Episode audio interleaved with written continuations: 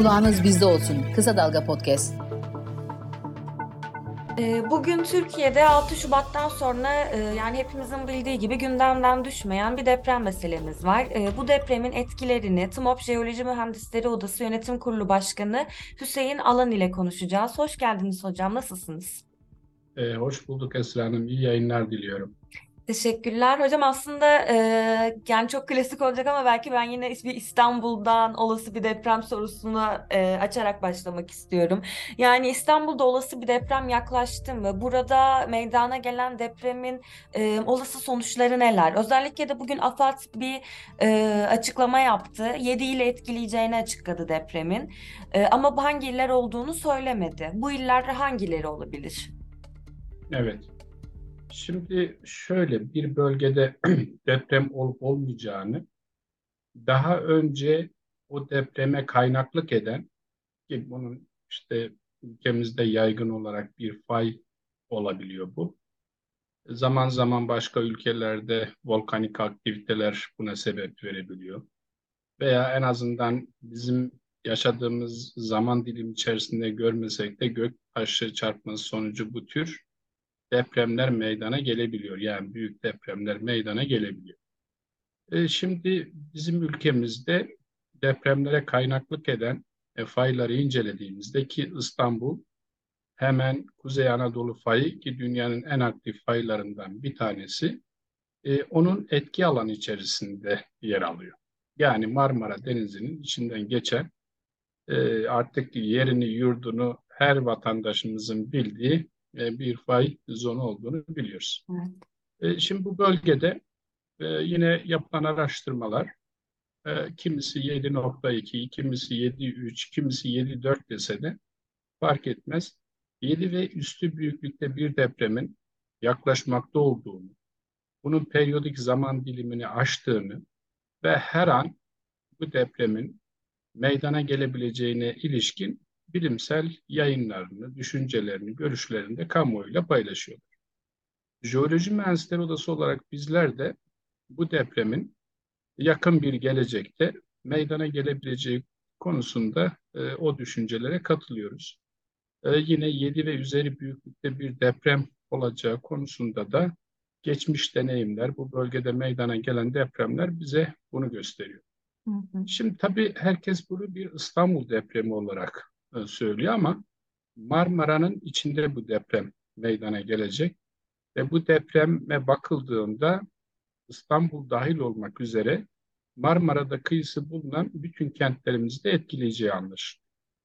E, bu kentler hangisi diye e, ifade ettiniz. Bir sefer İstanbul, hı hı. Kocaeli, Yalova, Bursa, Balıkesir, Tekirdağ ve e, Edirne'nin Hatta Çanakkale'nin kıyı kesimlerinin özellikle bazı bölgelerde kıyı kesimleri Çanakkale gibi, Edirne gibi, e, Tekirdağ zaten kent merkezi de hemen Marmara'nın kıyısında kent merkezi açısından bakıldığında bu kıyıda yer alan e, yerleşim birimleri başta olmak üzere e, birçok kentimizde, ilçemizde, yerleşim alanımızda, kırsal alanda etkili olacağı varsayıyoruz ve öngörüyoruz. E, tabii Marmara'nın e, bölgesi açısından bakıldığında Türkiye nüfusunun büyük bir kısmı bu bölgede yaşıyor. Sanayi üretiminin neredeyse yüzde 60-65'lik kısmı burada.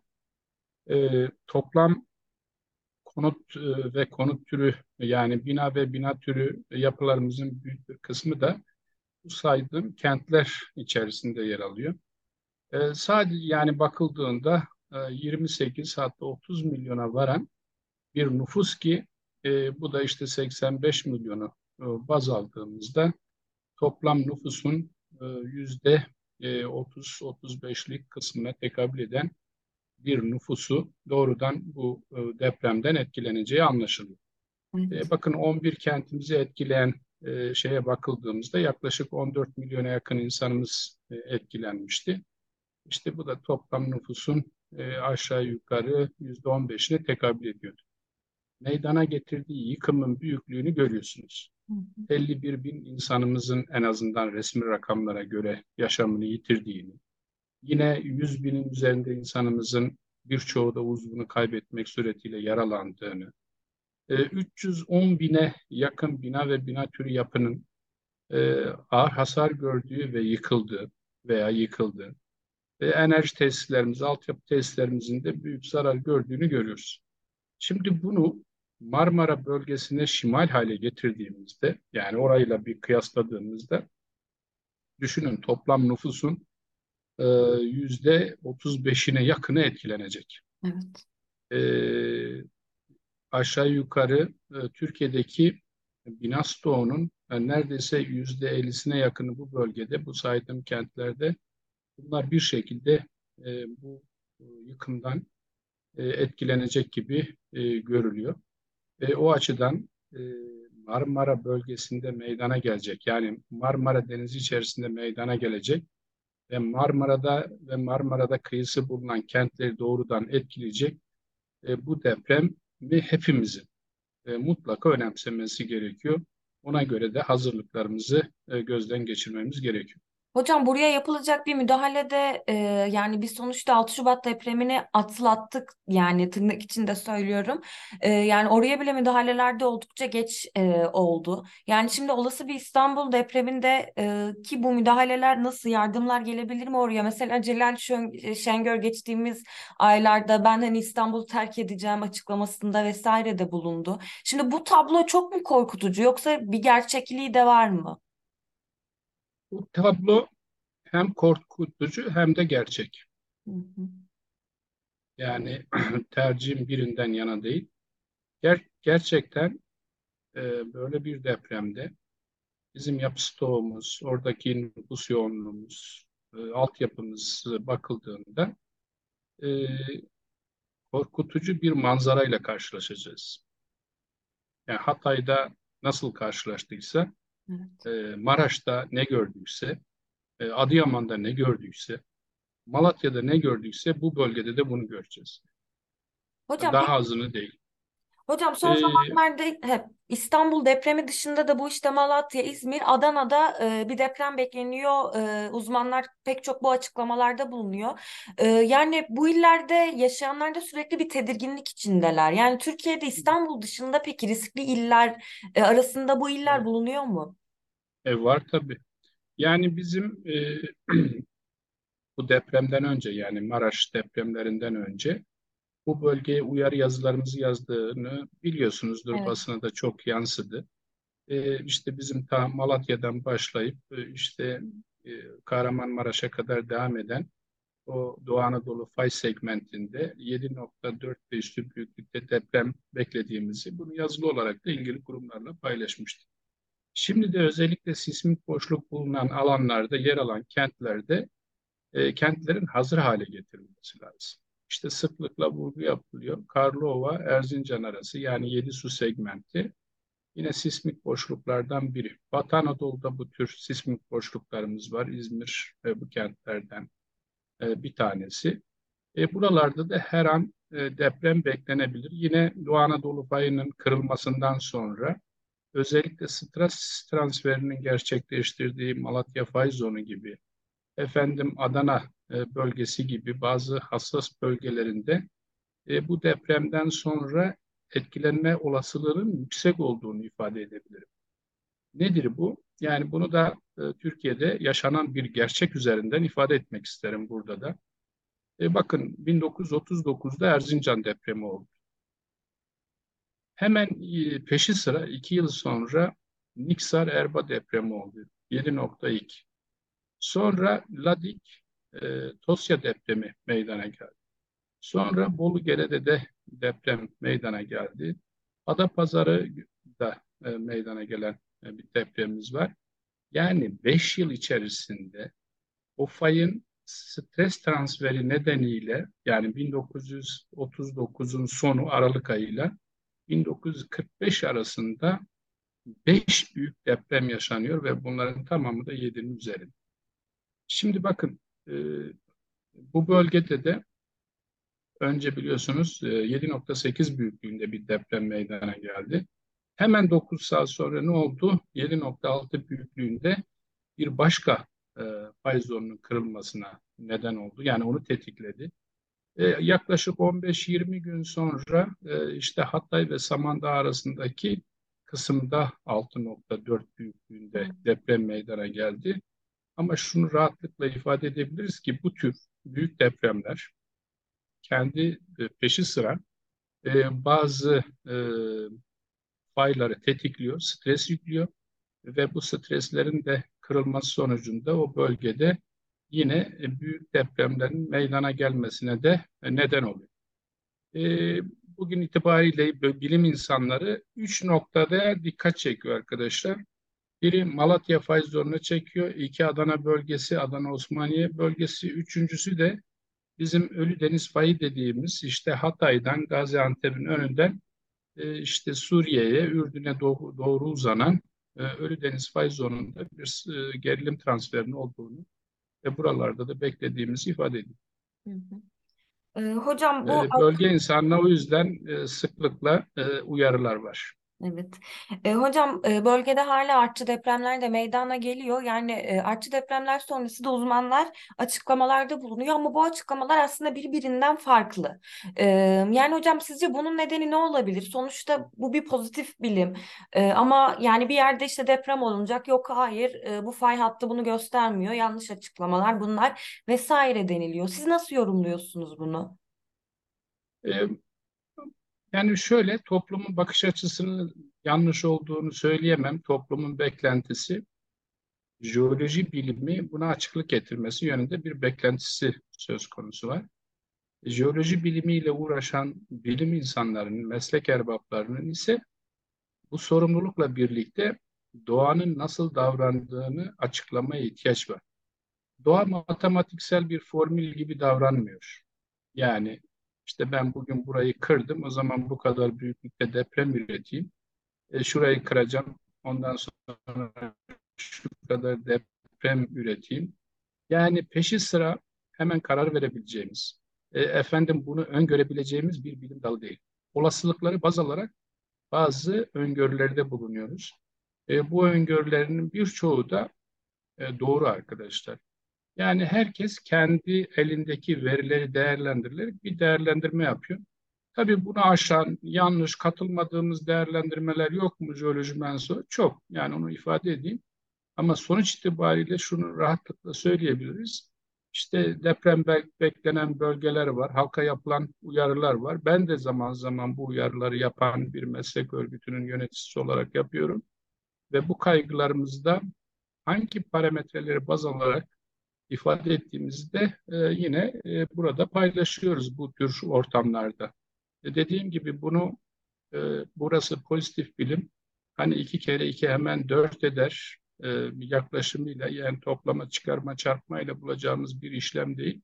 Hı hı. Bunu sıklıkla yapan bazı meslektaşlarımız var e, ki sizin kanal yani sizin haber sitenizde bunları zaman zaman e, veriyor. Kemal Bey'e de yazdım doğa e, toplama çıkarmayla çalışmıyor arkadaşlar. Hocam birazcık da ben 6 Şubat'a... Yani doğa toplama çıkarma bilmiyor arkadaşlar. Bunu söyleyeyim yani. Evet. Onun kendi dinamikleri var. O dinamikler e, tamamlandığı zaman e, bu olgular gerçekleşiyor o süreçler sonucunda. Hocam aslında yani bu doğrultuda hazırlanan raporda özellikle de 6 Şubat'ta sizin de yaptığınız ve bu 18 ildeki MTA'nın o diri fay hattını açıkladığı rapordan da faydalanarak e, bunu e, bir açıklamanızda hani Cumhurbaşkanı'ndan milletvekillerine kadar işte muhalefet parti liderlerine kadar biz gönderdik. Ama bizi e, bir isim dışında kimse dikkate almadı dediniz. Şimdi buradan yola çıkarak yani e, afet bölgesinde yaşıyoruz ve e, yani sorumlu olan insanlar eğer bunu dikkate almadıysa yani e, şunu diyebilir miyiz biz? Yani burada büyük bir ihmal vardı bu depremde, öncesinde de. Şimdi bunu Jeoloji Mühendisleri Odası Başkanı olarak bazı televizyon kanallarında açıkladım. Şimdi Maraş'ta meydana gelen deprem bizim için hiç sürpriz değil. Bilinen yerde yani bilinen bir noktada, bilinen bir alanda ve beklenen büyüklüğün üstünde bir deprem meydana gelmiştir.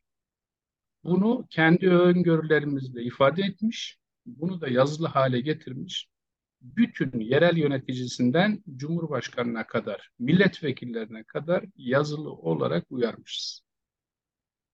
Ne beklersiniz? Yani bir toplum ne bekler? Bir meslek örgütü yöneticisi olarak ben ne beklerim? Buna ilişkin bazı tedbirlerin alındığı, mekanizmaların işletildiği, iyi kötü yani samimi bir şekilde hazırlıklarını yürüttüğü bir platform beklerim. Evet. Bakın Maraş'ta deprem meydana gelebileceğine ilişkin 2000 yılından sonra onlarca yayın var. Çalıştay yapılmış, toplantılar yapılmış, konferanslar yapılmış. O kentin yöneticilerinden e, veya merkezi idareden ne bekleriz? Hazırlık bekleriz arkadaşlar. Bir tek hazırlık yok. O yüzden Jeoloji Mühendisleri Odası olarak biz ne dedik biliyor musun? Bilinen yerde, bilinen büyüklükte ve üstünde bir deprem meydana gelinmesi bilinmesine rağmen hiçbir tedbir alınmaması nedeniyle bizim açımızdan bu açık bir katliam niteliğinde. Burada bir katliam yaşanmıştır. Bu katliamda 51 bin yurttaşımız yaşamını yitirmiştir. Yöneticilerimizin bilgisi olmasına rağmen tek bir tedbir alınmamıştır.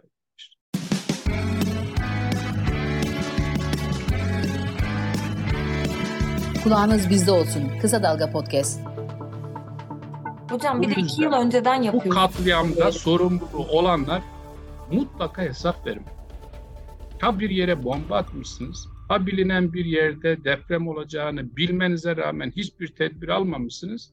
Bizim açımızdan sonuç birdir. O yüzden Cumhuriyet Başsavcılıklarının biraz e, işi bir boyutuyla ele alması lazım. Özenle. Bu idari mekanizma içerisinde kimlerin sorumluluğu var? Yani sadece gidip binada bir tane beton numunesi almak, donatın numunesi almak, orada 2-3 kişiyi cezalandırmak değil. Sistem ne hata yapıyor? Bu hatalar neden önlenemiyor? Bu hataların oluşmasının nedenlerine burada sorumlu olanlar kimler? Bu sistemin kendisini biz yargılamazsak, açık ve şeffaf bir şekilde halkın önüne sunmazsak, bir sonraki olası afet veya depremde can kayıplarımız büyüyerek artmaya devam edecek. Bakın, bir kez daha söylüyorum. 6 Şubat depremlerin hesabını sormazsak, toplum olarak diyorum, hesap vermezsek, hukuksal e, bizim işte savcılarımız, işte hakimlerimiz bunun gereğini yerine getirmezlerse, inanın beklenen İstanbul depreminde yıkım ve can kaybı daha büyük olacak. Hocam mesela İskenderun Devlet Hastanesi'nin biliyorsunuzdur A bloğu yıkıldı. Ee, biz de kısa dalga olarak o haberi takip ediyoruz. Yani aylar geçti. Depremin şu an 8. ayı bitecek. 9. ayına gireceğiz. Tek bir kamu görevlisinin ifadesi alınmadı. Hala. Bakın Soruşturmayı geçtim yani ifade vermediler. ben geçtiğimiz günlerde kendi sosyal medya hesabım bir tek LinkedIn'im var. Orada paylaştım. Libya'da biliyorsunuz bir e, taşkın meydana geldi. İki baraj yıkıldı. Sayılarını hala bilmediğimiz ama basına yayına yansıdığı kadar yine 20 bine yakın Libyalı yurttaşın e, yaşamını yitirdiği bir afet meydana geldi. Libya oradaki belediye meclis üyeleri, halk belediye başkanının evini yaktı. Böyle bir şey hani ülkemizde de yaşansın şiddet olayını önemsediğim için söylemiyorum yani. Libya'da halk bizden cesur davrandı. Yöneticiler de cesur davrandı. Bakın, belediye başkanını ve meclis üyelerini görevden aldılar. Biz yapı ruhsatların altında imzası bulunan ne bir belediye meclis üyesini, ne bir kamu yöneticisini, ne belediye başkanını görevden alma, boş ver sırtını sıvazlıyoruz. Bütün yöneticiler yani bu sistemin altında, bu yıkımın altında imzası olanların hepsi görevde. Ve yeni alanları da bu insanlara güvenerek inşa ediyoruz. Şimdi söyleyebilir misiniz bana? Bu yıkımın altında sorumluluğu olan insanlar, velev ki çok dürüstler, hiçbirini tanımayız yani, onu da söyleyeyim. Hiçbiriyle de bir ilişkimiz de söz konusu değil. Ya biz nasıl yurttaş olarak güvenip eski hatalarını yapmayacağını, ya bu ülkede hiç mi sorumluluk duygusu yok? Hiç mi bir vicdan duygusu yok? Yöneticilerimizin hiçbiri demiyor ki kardeşim bu yanlışın altında bu arkadaşlarımızın imzası vardı. Ya biz bunlarla yola devam edemeyiz deme cesaretini dahi bile hiçbir yönetimimiz gösterememiştir. Hiçbir Hocam. siyasi partimiz gösterememiştir. Yani mesela Neden? Hı. Nedenini söyleyeyim. Beton lobisinin temsilcileri oldukları için. Evet. Yani hocam şey de yani sizin dediğiniz gibi hem sırtı sıf sıvazlanıyor bu insanların. Onun dışında da yani siz rapor sunuyorsunuz. Jeoloji Mühendisleri Odası olarak sunduğunuz bir rapor var. Yıllardan beri diyorsunuz ki bu bölgelerde depremler bekleniyor. Ee, gün geliyor bu e, yani dikkate alınmıyor. Büyük bir 11 ilin e, yıkıldığı bir deprem oluyor. Ve aslında tamam bu müneccimlik değil ama yani bu çıktı. Yani doğrultular yani raporlar bunu anlattı. Yani burada devletin bu rapordan sonra Jeoloji Mühendisleri Odası'na karşı bir tutumu değişti mi? Yani şu an pek çok yasalar vesaire çıkartılıyor. Yani zaten Jeoloji Mühendisleri Odası bu işin uzmanı. Gelip de herhangi bir şey danışılıyor mu? Bu süreçte e, bu süreç nasıl ilerliyor? Yani üzülerek ifade edeyim hiç danışılmıyor. Bakın çok yeni bir şey söyleyeceğim.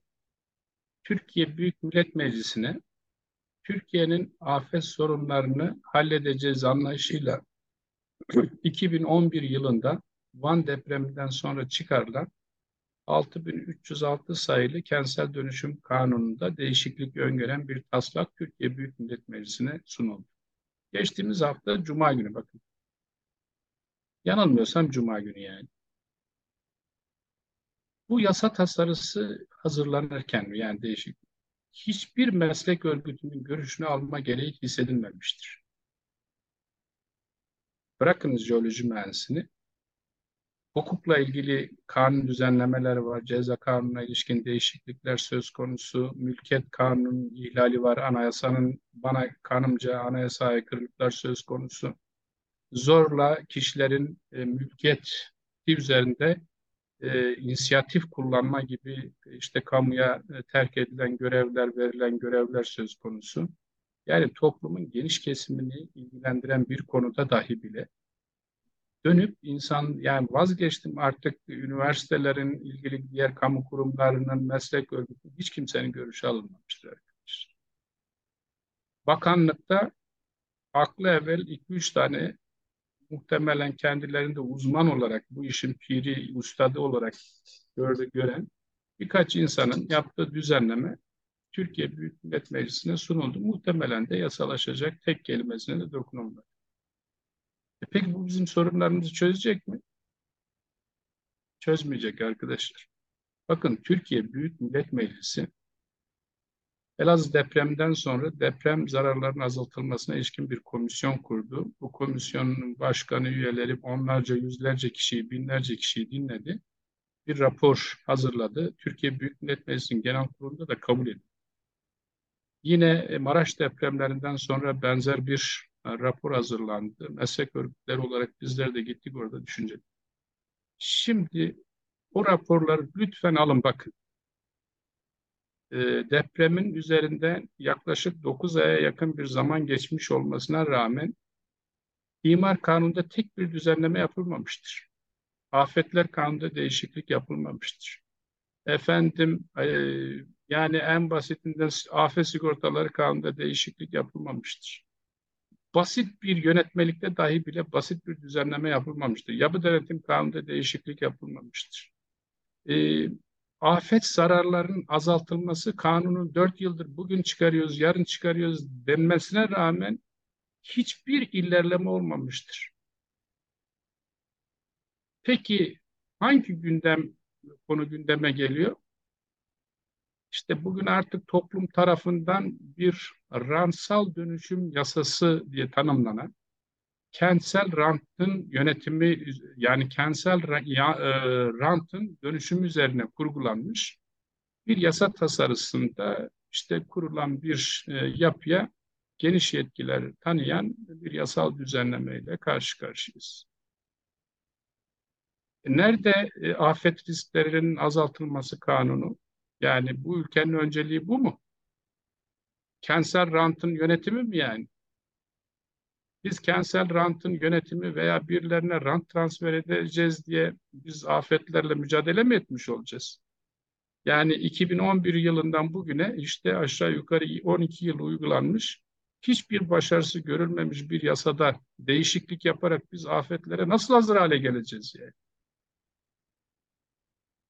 Yani bu iktidar açısından da sorun.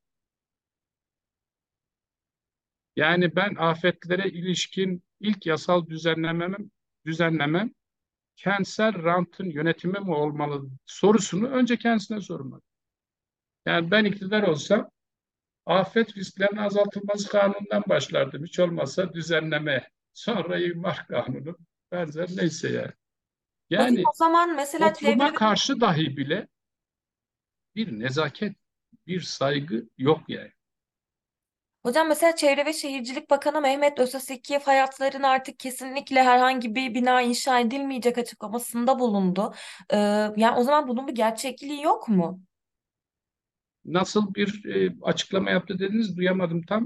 E, fay Kesintiye uğradım. hatların fay hatlarına, fay zonlarına artık herhangi bir bina inşa edilmeyecek. Biz bunu engelleyeceğiz açıklamasında bulundu. E, yok hala ediliyor. Ruhsat veriyorlar mesela.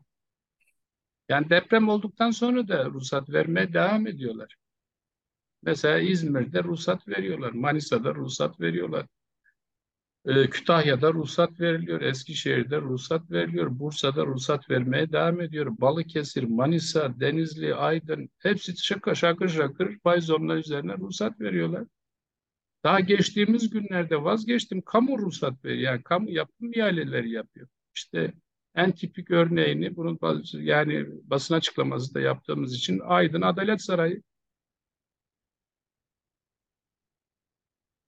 Nerede yani bakan o açıklamayı yapıyor da gerçeklikle alakası yok. Dere yataklarında binalar inşa etmeye devam ediyoruz.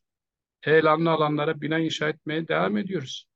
Fayların, e, fay zonları üzerinde bina inşa etmeye devam ediyoruz. Buna ilişkin tek bir düzenleme yapmadık. Yani biz kişilerin yaptığı açıklamalar ziyade buna ilişkin düzenlemeleri görmek istiyoruz. Bakın 24 kentimiz faiz zonu üzerinde. Bunun açıklamasını defalarca 3 yıldır, 4 yıldır, 5 yıldır yapıyor. 110 ilçe dedik. Ya saydığım illerin herhangi birinin, Esra'nın bir tanesinin diyorum bakın. Bir imar planını getirin önünüze koyun bu imar planda faiz zorunu görürseniz o zaman dersiniz ki Jeoloji Menzer Odası Başkanı yalan söylüyor kardeşim. Bir tek taşkın alanına ilişkin e, haritalarda bir çizgi görürseniz imar planlarında gelin bize sorun deyin ya kardeşim taşkın tehlike risk haritaları imar planlarına işlenmiş.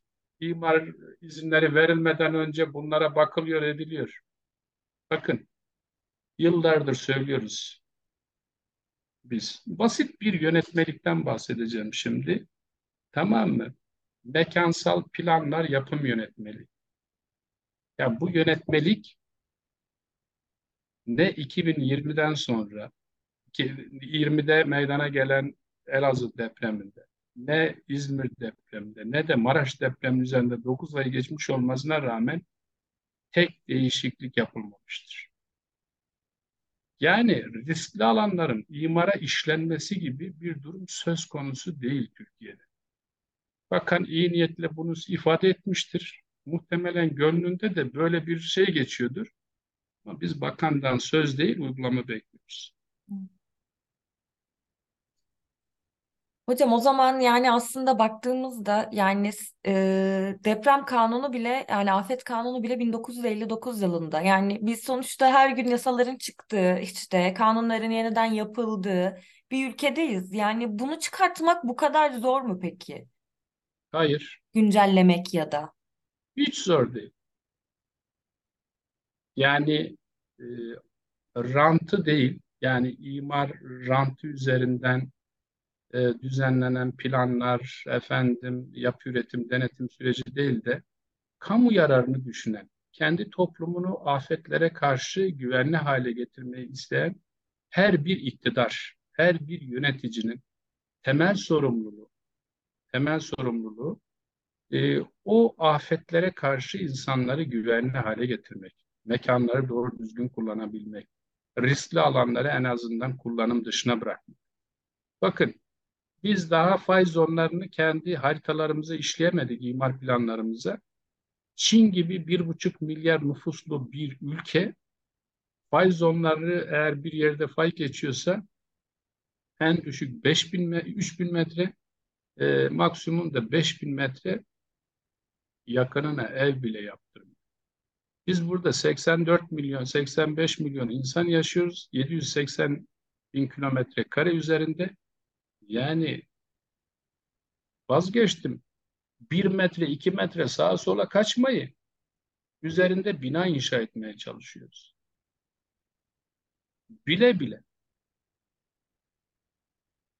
Devletin depreme karşı peki yani burada aslında anlattığınız ama politikasında şu an temeli yatıyor? ben e, hani nasıl bir politikaları var bilmiyorum ama gördüğümü okumak istiyorum yani. Hı hı.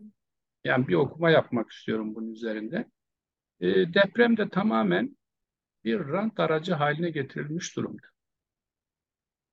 Yani bir deprem olsa, şuralar yıkılsa da işte ihale mihale yapsa bu 3-5 yandaş bu ihalelerden sevaplansın. Anlayış bu arkadaşlar. Biz bu halle bu ülkeyi hiçbir afete karşı hazırlayamayız. Bakın yapılan araştırmalar en çok yolsuzluğun, bakın en çok yolsuzluğun yapıldığı alanlarda depremler en büyük yıkıma neden oluyor. Yani inşaat sektörü için söylüyorum. E şimdi biz şöyle bir bakıyoruz. En çok yıkım nerede? Bizde bina bina türü yapılarda, işte altyapılarda filan. İnşaat sektörümüzdeki yolsuzluğu tahmin edilebiliyor musunuz yani? Yani en çok yıkım, en çok yolsuzluğun olduğu alanda yaşanıyor. E biz öyle bir hale getirmişiz ki bu e, inşaat süreçlerimizi e, tamamen rantın, yolsuzluğun, hukuksuzluğun egemen olduğu bir düzen haline getirmişiz zaten. Bu yüzden de sıklıkla imar aflarıyla da bu hukuksuzlukların üstünü örtmeye çalışıyoruz. Yani arsızlığın üzerine örtmeye çalışıyoruz. Ama doğa hiçbirini affetmiyor. Hocam benim Efendim, son sorum da şu yani- olacak. Ee, yani biraz e, zamanımız da azalıyor çünkü. E, deprem bölgesindeki yeniden imar çalışmalarını nasıl değerlendiriyorsunuz şu an? Yani bir kısmını takip etme şansım e, oldu. E, yani kanımca iyi başlangıç yapıldı. Ama e, bugün itibariyle e, meydana gelen o ekonomik büyüklük e, sorunların üstesinden gelme konusunda e, sos vermeye başladığını görüyoruz yani. E, bir sefer Sayın Bakan'ın açıklamasına göre 650 bin civarında bina ve bina türü yapı yapılacak yani konut e, türü yapı.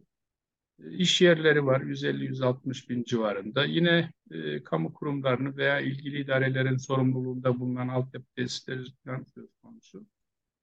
E, şimdi e, yapılan açıklamalar e, bugüne kadar yani geçen 9 aylık zaman dilimi içerisinde herhalde e, yıkıma uğranan alanların ancak yüzde 20-25'i civarında bir ihalenin gerçekleştirildiğini, e, bunların yapım çalışmaların bir kısmının e, devam ettiğini farklı aşamalarda, e, bir kısmının da işte e, ihale süreçleri, arsa temini ve benzeri gibi süreçlerle çalışmaların devam ettiğini görüyoruz. Yine tabii burada aslında benimsemediğimiz ve önümüzdeki süreçte de bunun acısını da hep birlikte yaşayacağımız bu yerinde dönüşüm uygulaması da e, iyi bir başlangıç yapmadığımız kanısındayım. Hı hı. Özellikle jeolojik tehlikeleri içeren bazı riskli alanların e, yapı üretim süreçlerinde açıldığını görüyoruz. E, bu tabii sonraki afet olayında, olası bir depremde karşımıza yine e, acı sonuçlarıyla kendisini gösterecek diye tahmin ediyorum. E, ben e, özellikle bu yerinde dönüşüm kısmının bir kez daha gözden geçirilmesini, özellikle jeolojik tehlikeler içeren alanlarda asla ve asla yerinde dönüşüm gerçekleştirilmemesi gerektiği kanısındayım. Çok teşekkürler hocam yayınımıza katıldığınız için. Sorularımız bizim bu kadardı. Sizin e, ayrıca eklemek istediğiniz, dikkat çekmek istediğiniz herhangi bir şey var mı? Ben e, Türkiye'de, ülkemizde afetlere hazırlık an, anlamında e, yetişmiş insan e, kadromuzun var olduğuna inanıyorum. E, ancak gerek merkezi idarenin, gerek yerel yönetimlerin bu kadroları arzu edilir şekilde kullanmadıklarını, bazıların da sadece iş olsun diye danışma amacıyla kullandıklarını görürüz. Tabii bir de uluslararası normlara uymayan çok sayıda düzenlememiz ve uygulamamız e, söz konusu. Ben öncelikle yasal mevzuat düzenlemelerinden başlayarak hızlı bir şekilde uluslararası normlarla uyum içerisinde olmamız gerektiğini düşünüyorum. İkinci önemli kısım Türkiye'nin afetlerle mücadele konusunda kendi kurumsal kapasitesini mutlaka geliştirmesi gerekiyor. Bakın gerek iktidar gerek muhalefet e, seçimlerden önce bir afet bakanlığının kurulacağını ifade etti ama maalesef kurmadı. Evet. Türkiye'nin acil olarak bir afet, acil durum ve iklim değişikliği bakanlığına ihtiyacı var. Bu kurumsal kapasiteyi oluşturmazsa Türkiye önümüzdeki süreçte her yaşanacak afet olayında büyük can kayıplarıyla karşı karşıya kaldığı gibi kapasite yetersizliğinden kaynaklı da önemli ekonomik zorluklarla ve yapılarla karşı karşıya kalacak. Ee, bir an önce bu bakanlığın kurulması, kendi altyapısını oluşturulması, yerel idarelerin kapasitesinin geliştirilmesi konusunda çalışma yürütülmesi lazım. Bir uyarım da yerel yönetimlere ilişkin olacak. Bakın bu depremden sonra Çevre Şehircilik İklim Değişikliği Bakanlığı Büyükşehir Belediyelerinde bir afet işleri başkanlığı, ee, diğer illerde ise bir müdürlüğünün kurulması konusunda bir karar aldı. Yönetmelik değişikliğiyle de bunu duyurdu. Bakın geçen 4-5 ay içerisinde e, bir iki belediye dışında bu başkanlığı kuran olmadı. Kuranlar da başında afet kelimesini bilmeyenleri getirdi. Yani gel şurada afet sınıflama sistemini say. Yani ilkokul bir çocuğuna böyle sorar gibi bir soruyla başlayıp daire başkanları bu sınıflamayı bile bilmiyor. Şimdi bu niteliklerdeki kadroları atayarak yerel yöneticilerimiz afetlere nasıl hazır olacak? Ankara nasıl hazır olacak? Adana nasıl hazır olacak? Ee, Hatay nasıl hazır olacak? İzmir nasıl hazır olacak? İstanbul nasıl hazır olacak? Çok teşekkürler yani hocam. yerel idarelerimize de bu çuvaldızı batırmış olayım. Bu kadrolarda hiçbir şey olmaz. Tekrardan yayınımıza katıldığınız için ayrıca teşekkür ediyoruz hocam. Ee, bugün e, Hüseyin Alan ile deprem gündemini konuştuk. Sonraki yayınlar için kısa dalgayı takipte kalın.